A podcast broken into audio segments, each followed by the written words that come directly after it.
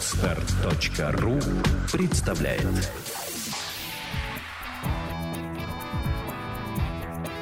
Александра и Андрей Капецки в лучшем психологическом подкасте «Психология, мифы и реальность». Добрый день, дорогие друзья! Да, добрый день, здравствуйте. Сегодня наш подкаст э, посвящен э, спорту. Мы решили вдруг, потому что кинулись по своим подкастам искать тему спортивную и поняли, что мы ни разу ее не озвучивали, эту тему. А опыт такой у Александры, в частности, есть. 16 видов спорта, да, если я правильно помню? Но это не лично мои виды спорта, не я ими занималась. Ну да, 16, нет, 17 видов спорта, с которым я работала как психолог. Но давай начнем с другого. Почему мы решили эту тему взять? Потому что ее нету. Не только. Вот ты спортом занимался? Я занимался, да. Каким? Я занимался футболом в основном. А еще? Велоспорт, шахматы, борьба, ручной мяч. а, Гандбол. Да, гандбол и а, яхт-спорт. А плавать? Вы же плавали. Когда ты живешь на море, плавание это не, Не считается спорт. даже не спорт, это просто жизнь твоя. Но да, ходили зимой в, бассейн, когда нельзя было плавать в море. У нас э, раньше начиналось плавание примерно с марта месяца. Я помню, на 8 марта мы уже залазили купаться. Мочить э, некоторые вещи, как мы говорили. Не будем рассказывать, какие. Вы э, в основном плавали на открытой воде. Да, да. А какие дистанции проходили? Если брать то, что нас не тренировали, ну, скажем так, сами, нас с пацанами, да? то это доходило до 6 километров. Туда-обратно. Нет, только туда. Только туда. Значит, 12. Нет, 6 километров только туда. Ну вот я и говорю, а как вы плавали? То есть на косу и обратно? Нет, не на косу. Мы плавали от водной станции до мола. На малу выходили, грелись, там прыгали с кубов, возвращались по набережной обратно. Это было на скорость? Кто быстрее? Или просто доплывем, не Доплывем, да, потому что на самом деле плыть трудно, так как волны. а, даже в самый штиль там все равно, э, только раннее утро и то м, 5-6 дней в летом можно было застать полный штиль. Так это вообще, в общем-то, всегда волнение. А Волна где-то в сантиметров 40-30 всегда есть. И все время подныриваешь, Да, задыхаешься, время, да, тяжело. да. Ну, привычка уже э, легко было плыть. В начале, да, потом полегче. А велоспортом? Велоспорт, я не могу сказать, что мы ездили на косу, у нас была тренировка.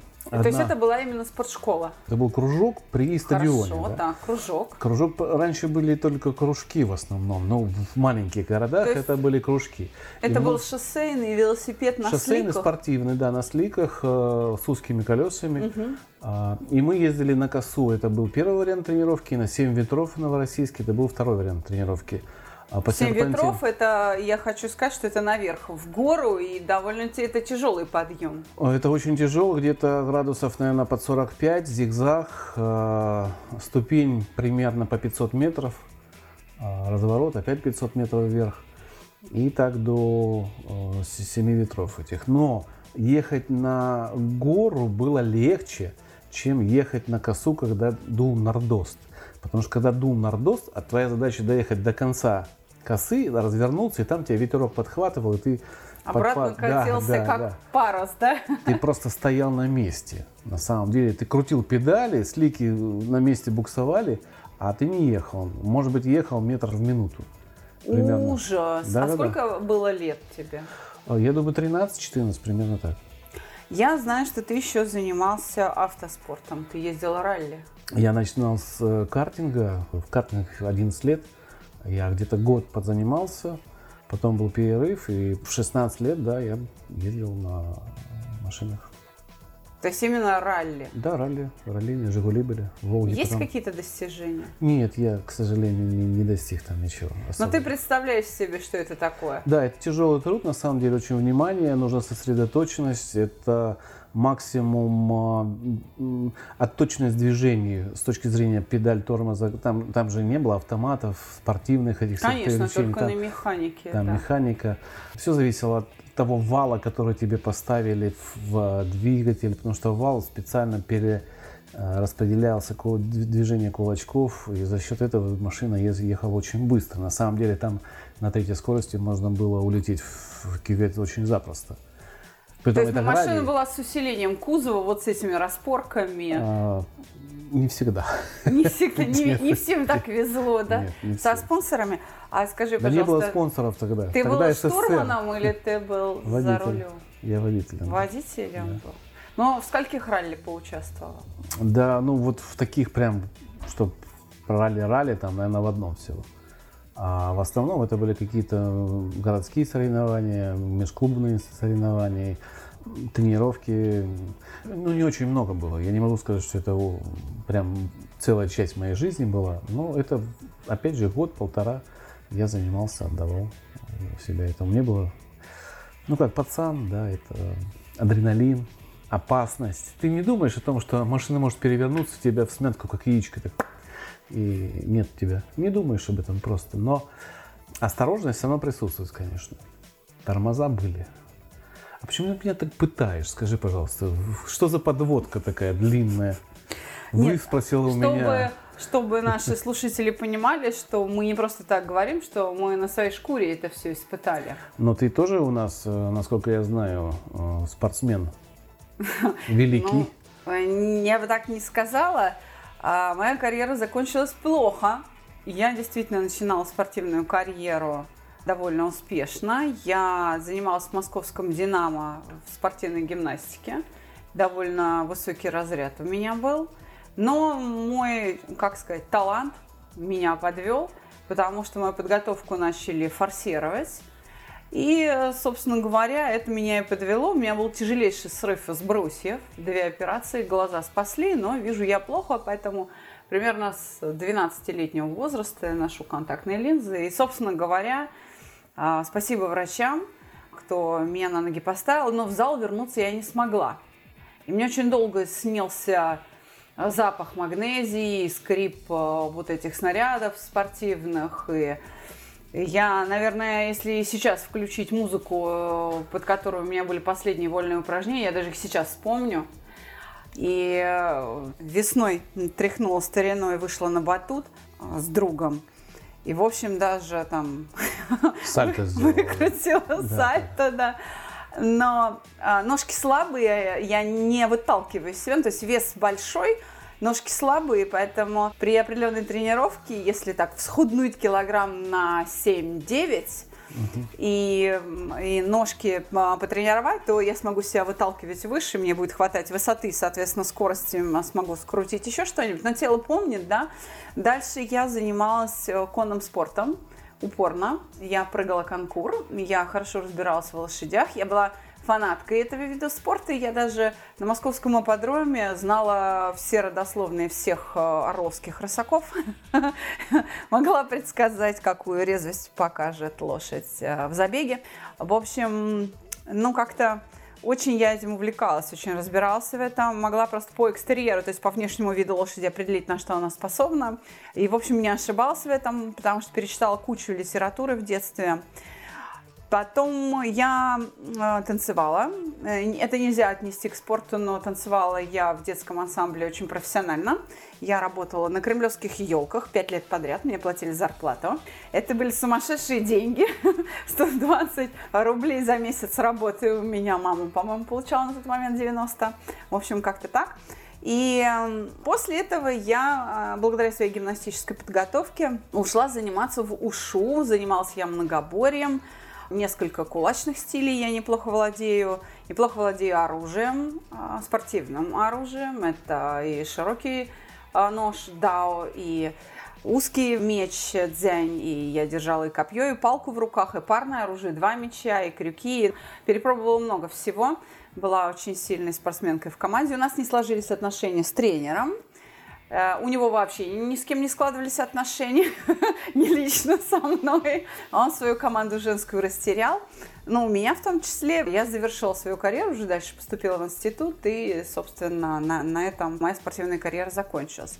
Но именно вот тот срыв из брусьев, первый, а, первая травма стала для меня ключевой, потому что уже где-то в институте на юрфаке, в, примерно на третьем курсе, А, когда мы плотно так занимались психологией, она у нас была э, предметом изучения в институте, я прям остро осознала, что ее красоты, если бы тогда был психолог, если бы тогда у меня в руках была та технология, которая есть сейчас, то, наверное, вот эту маленькую спортсменку можно было бы вернуть в строй, потому что, в общем-то, у меня были, да, достижения, а в рамках московского «Динамо» очень много золотых наград было. Ну, практически я со своей лучшей подругой делила пьедестал, все, все время стояла на первом месте. А вот на первенстве Москвы это была бронза, Э, ну, в общем, то есть перспективы у меня были.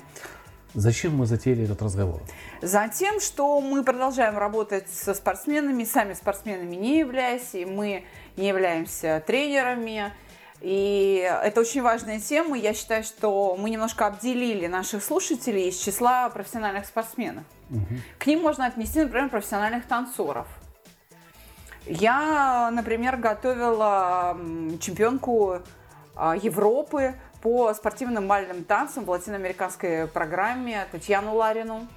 А, помогала ей просто поправить здоровье. Я была психологом у девочки, которая в эстрадных танцах, спортивные эстрадные танцы. Это очень сложный координационный вид спорта которая потом стала чемпионкой Европы, потом чемпионкой мира Настеньки Журавлевой.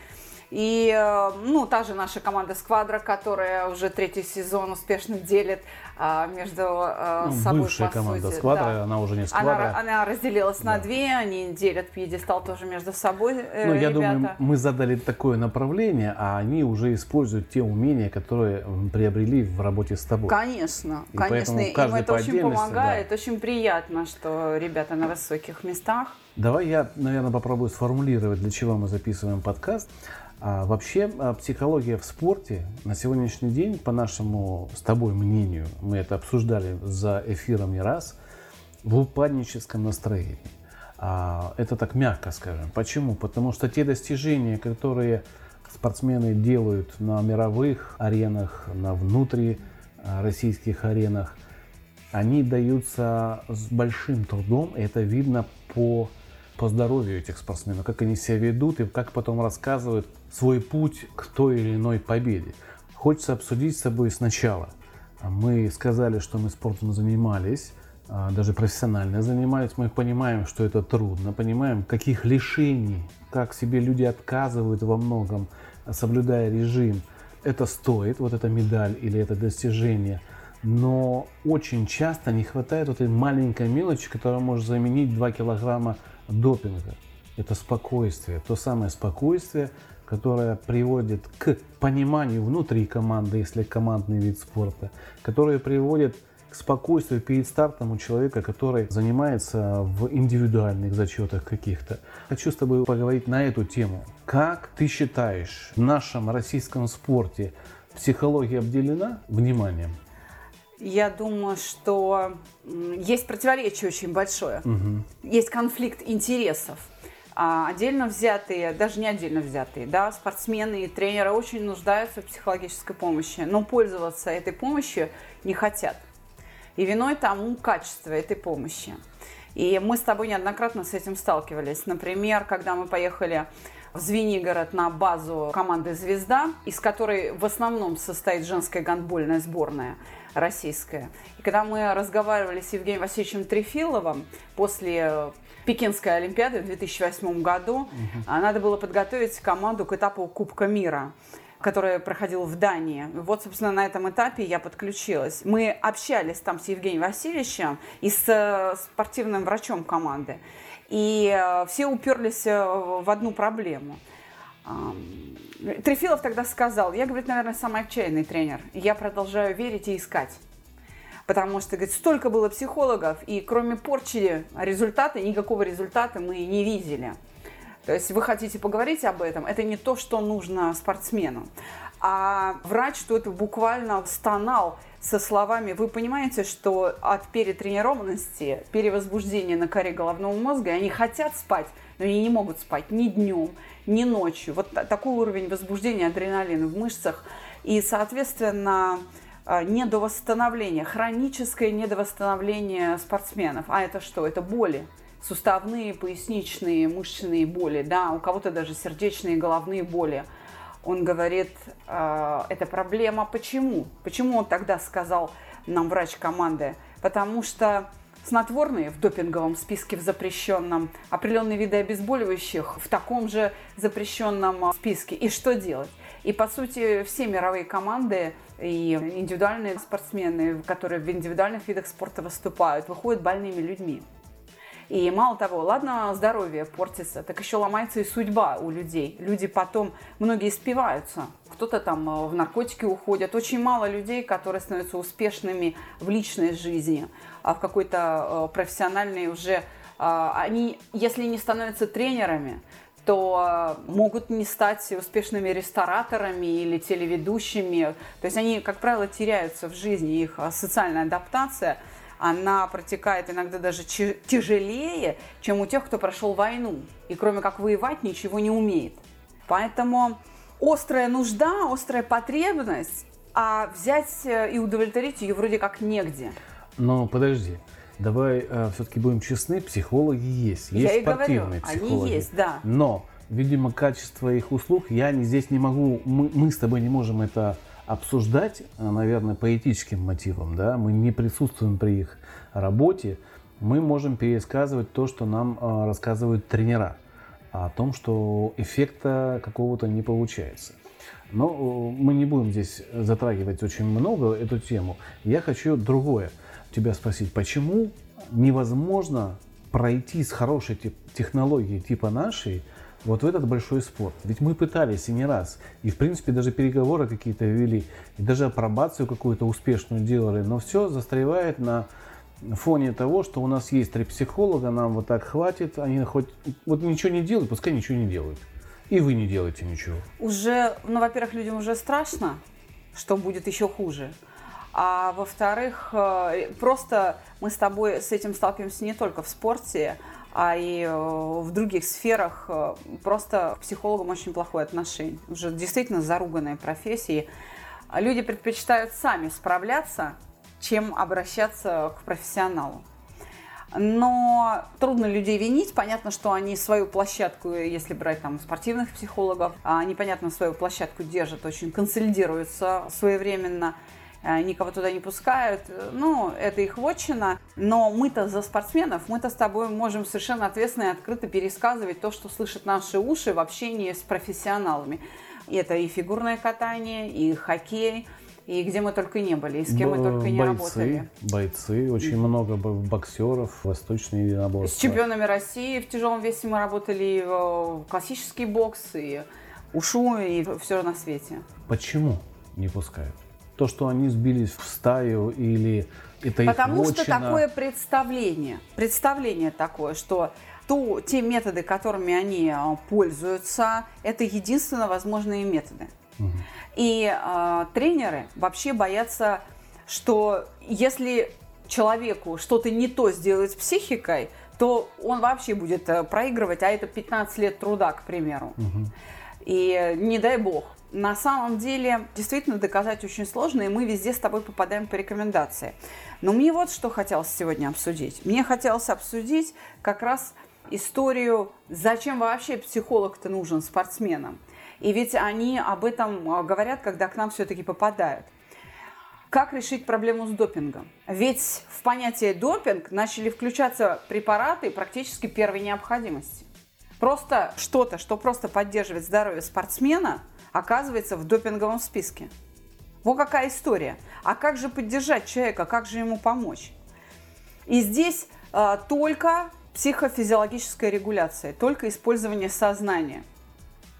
А мы не раз а, уже в своих подкастах говорили о том, что гуморальный способ, прием лекарств, ну, это может быть допинг или а, обезболивающее, не может на мысли повлиять лекарство. На мысли, да, но на возбуждение могут. Ну, То на есть, возбуждение, да. Вот смотри, у стрелков, например, даже тезипам, успокоительный препарат, да, он является, он в допинговом списке. У стрелков допинговый список длиннее, чем у всех остальных.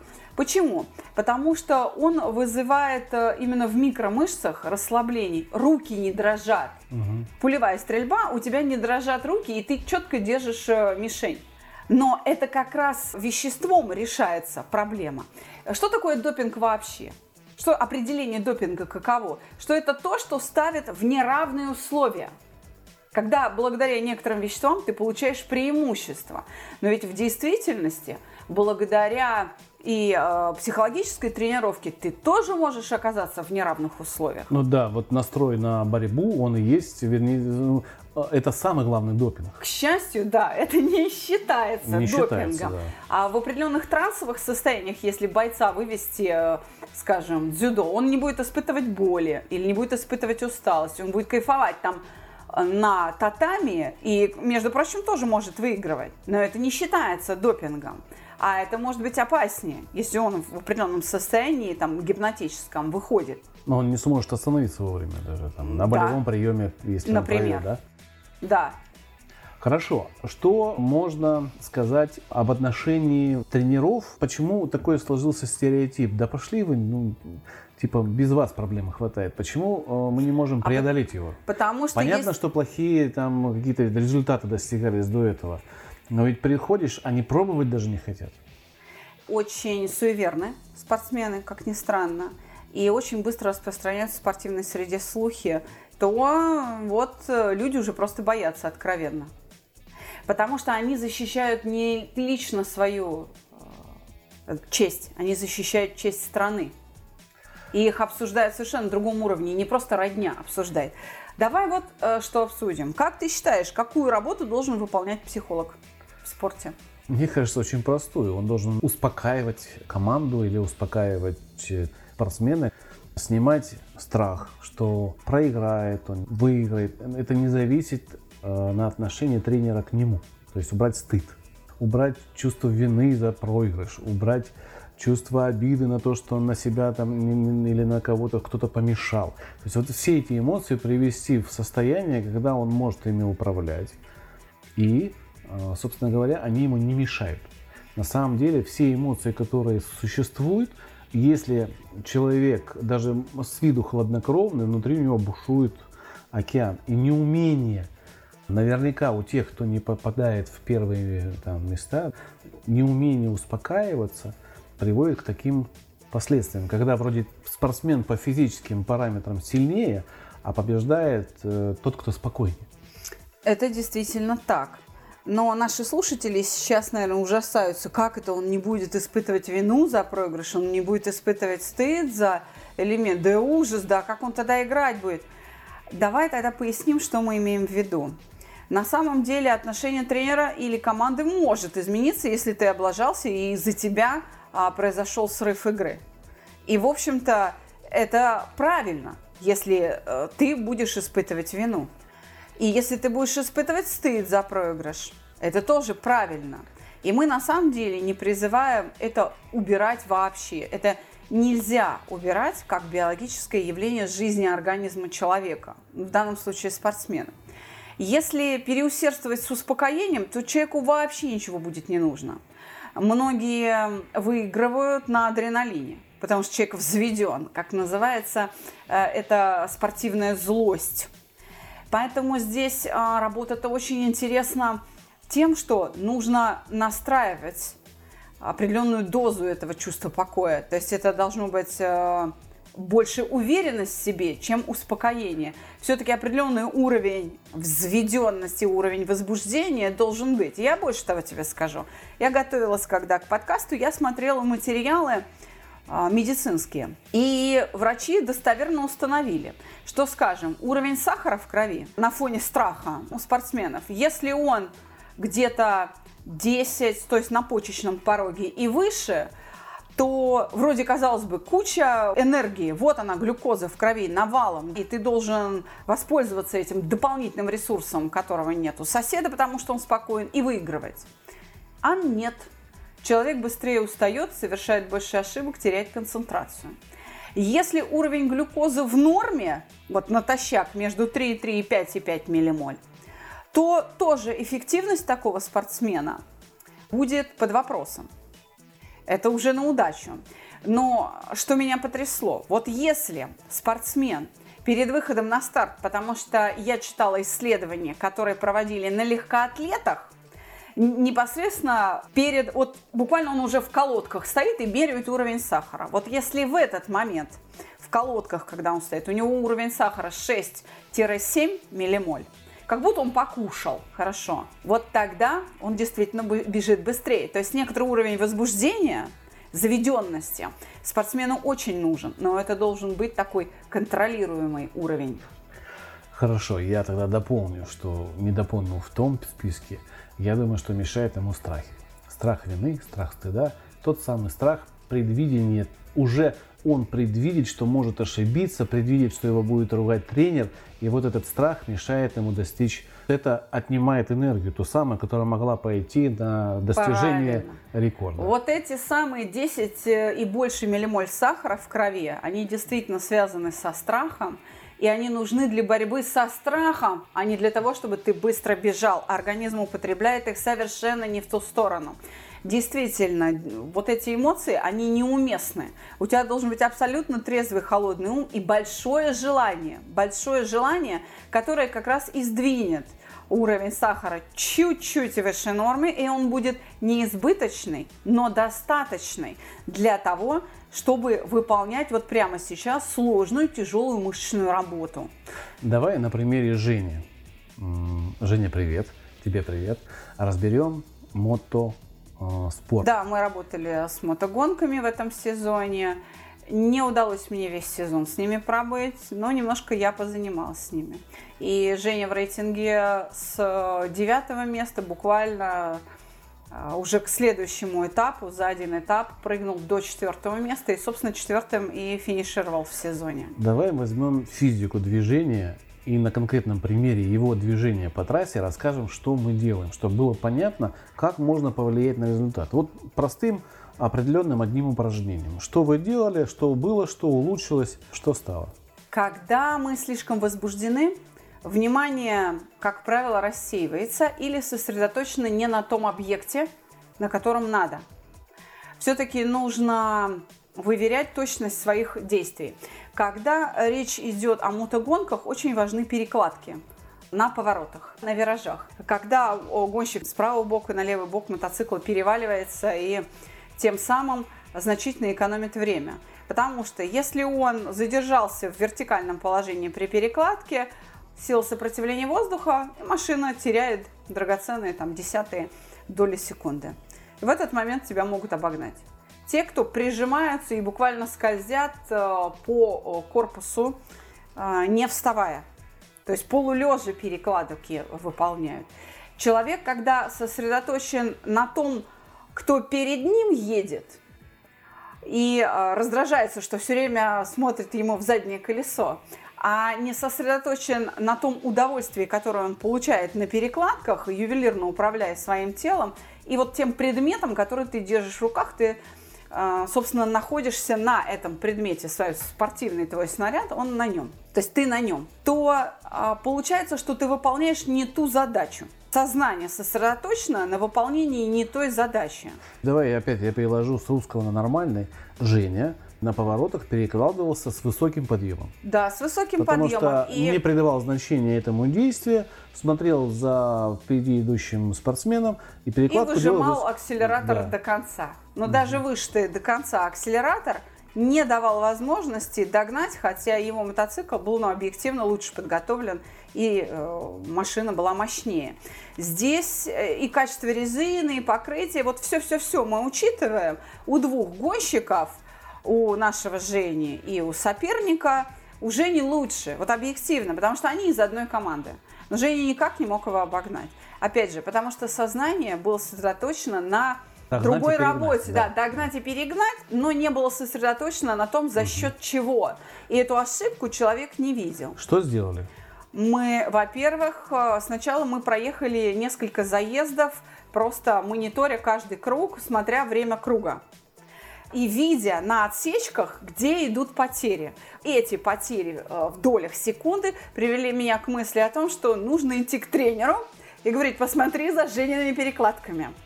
Только в этом случае тренер обратил внимание, потом сказал, о, а правда, смотри, он же встает. То есть даже тренер не обращал на это внимания.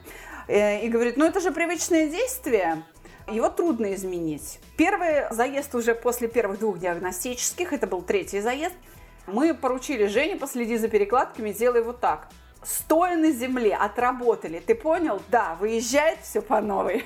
Автоматизм силы воли не преодолеть. И это была задача, ну, желание Жени, но, в общем-то, не получилось, после чего он сдался и сказал, так, все, я понял, давайте делать со мной что-нибудь, чтобы вот этот автоматизм прервать. Он говорит, я прям понимаю, что я встаю, но я не могу это действие изменить. Я потом уже, когда перекладка закончилась, выходишь напрямую, потом уже понимаешь, блин, опять встал. Вот опять ты поднялся. Не надо этого делать.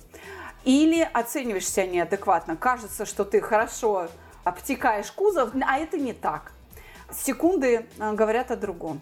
В общем, что мы сделали? Мы закрыли с ним глазки, приняли удобное положение сидя так, чтобы была опора под спину и сосредоточились на дыхании. Когда начинаешь сосредотачиваться на дыхании, всегда видна какая-то зона мышечного дискомфорта. Всегда. А, вот просто перебираешь вниманием части тела, и сразу определяется, что оказывается напряжена спина, напряжены руки. То есть эффективность управляющих воздействий на руль она ниже.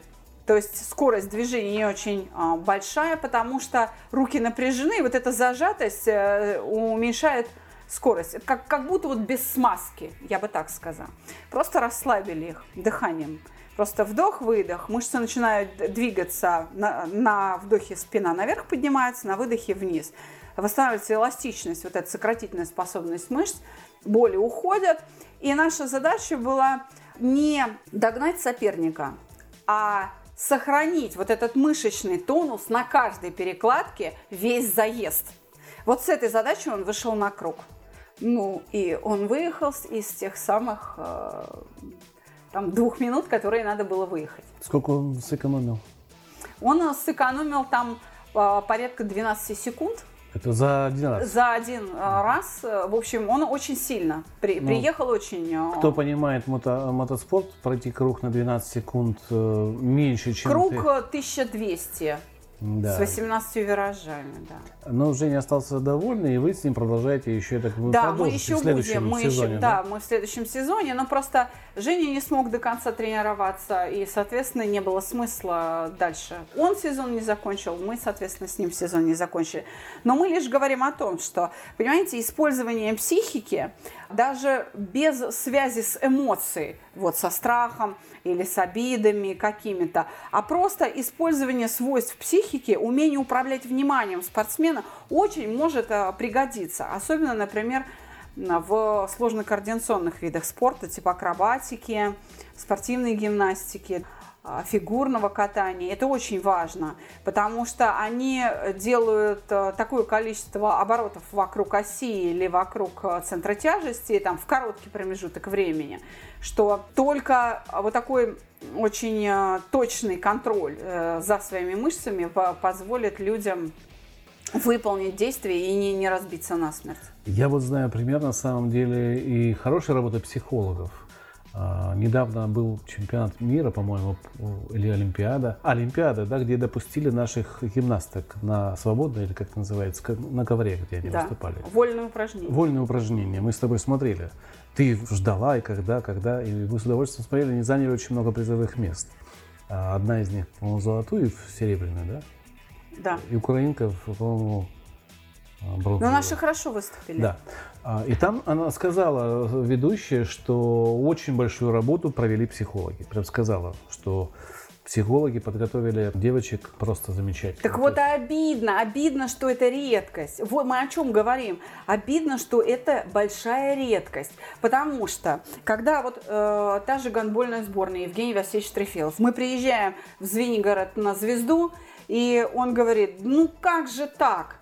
Ведь э, мы норвежкам проиграли Э, по булитам, по сути, э, в Пекине. И второе место заняли, хотя это был лучший результат из командных видов спорта в Пекине нашей олимпийской сборной.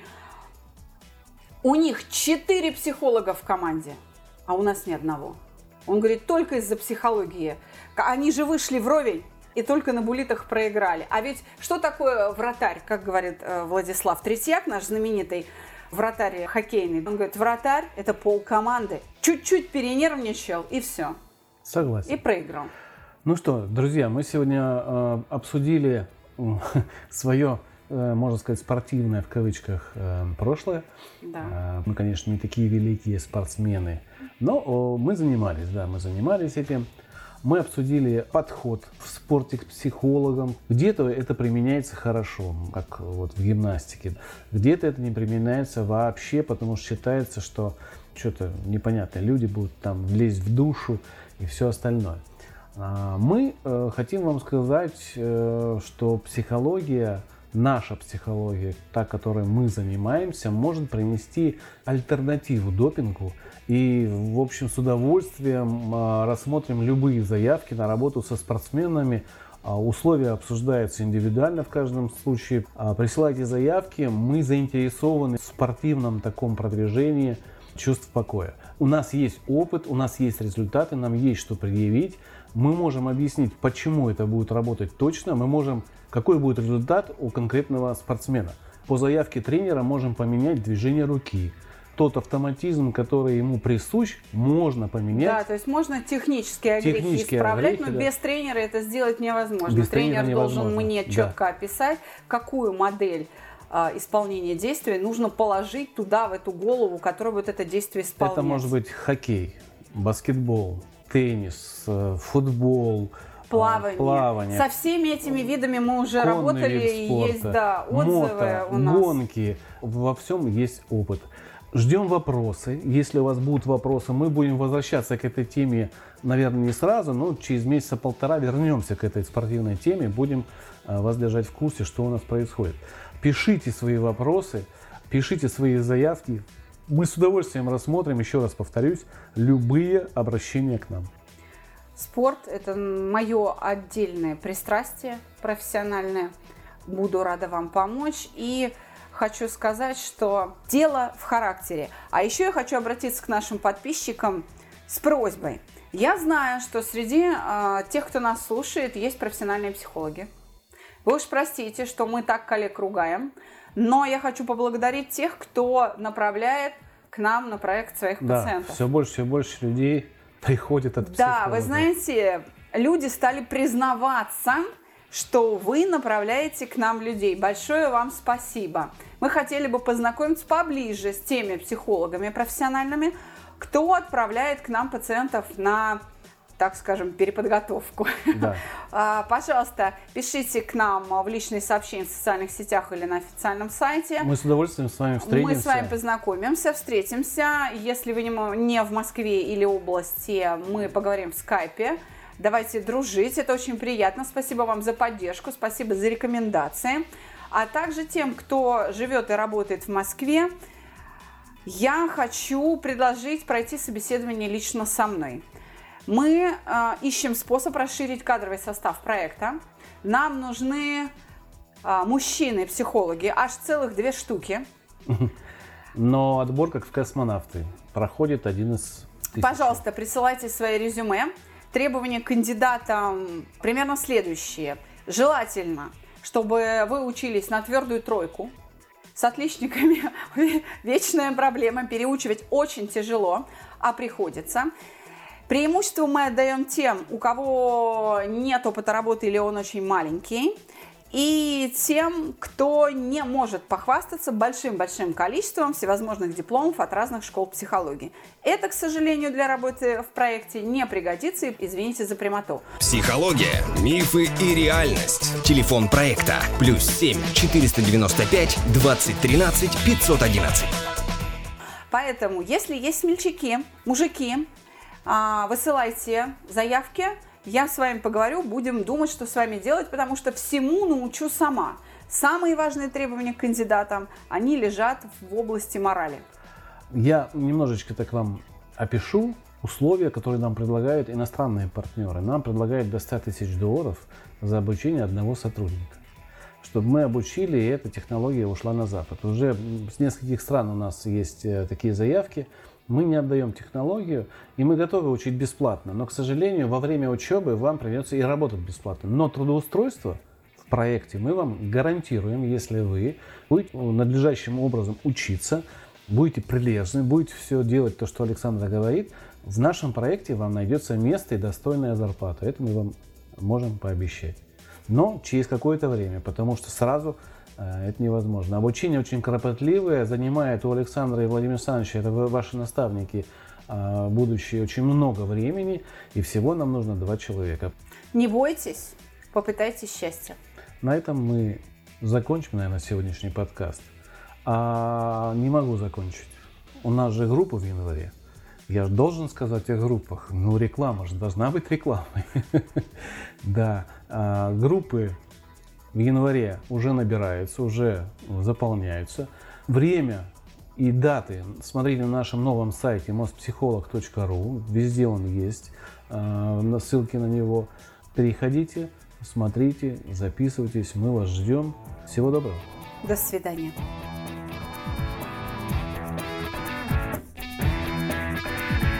Психология, мифы и реальность. Слушайте каждый понедельник и четверг.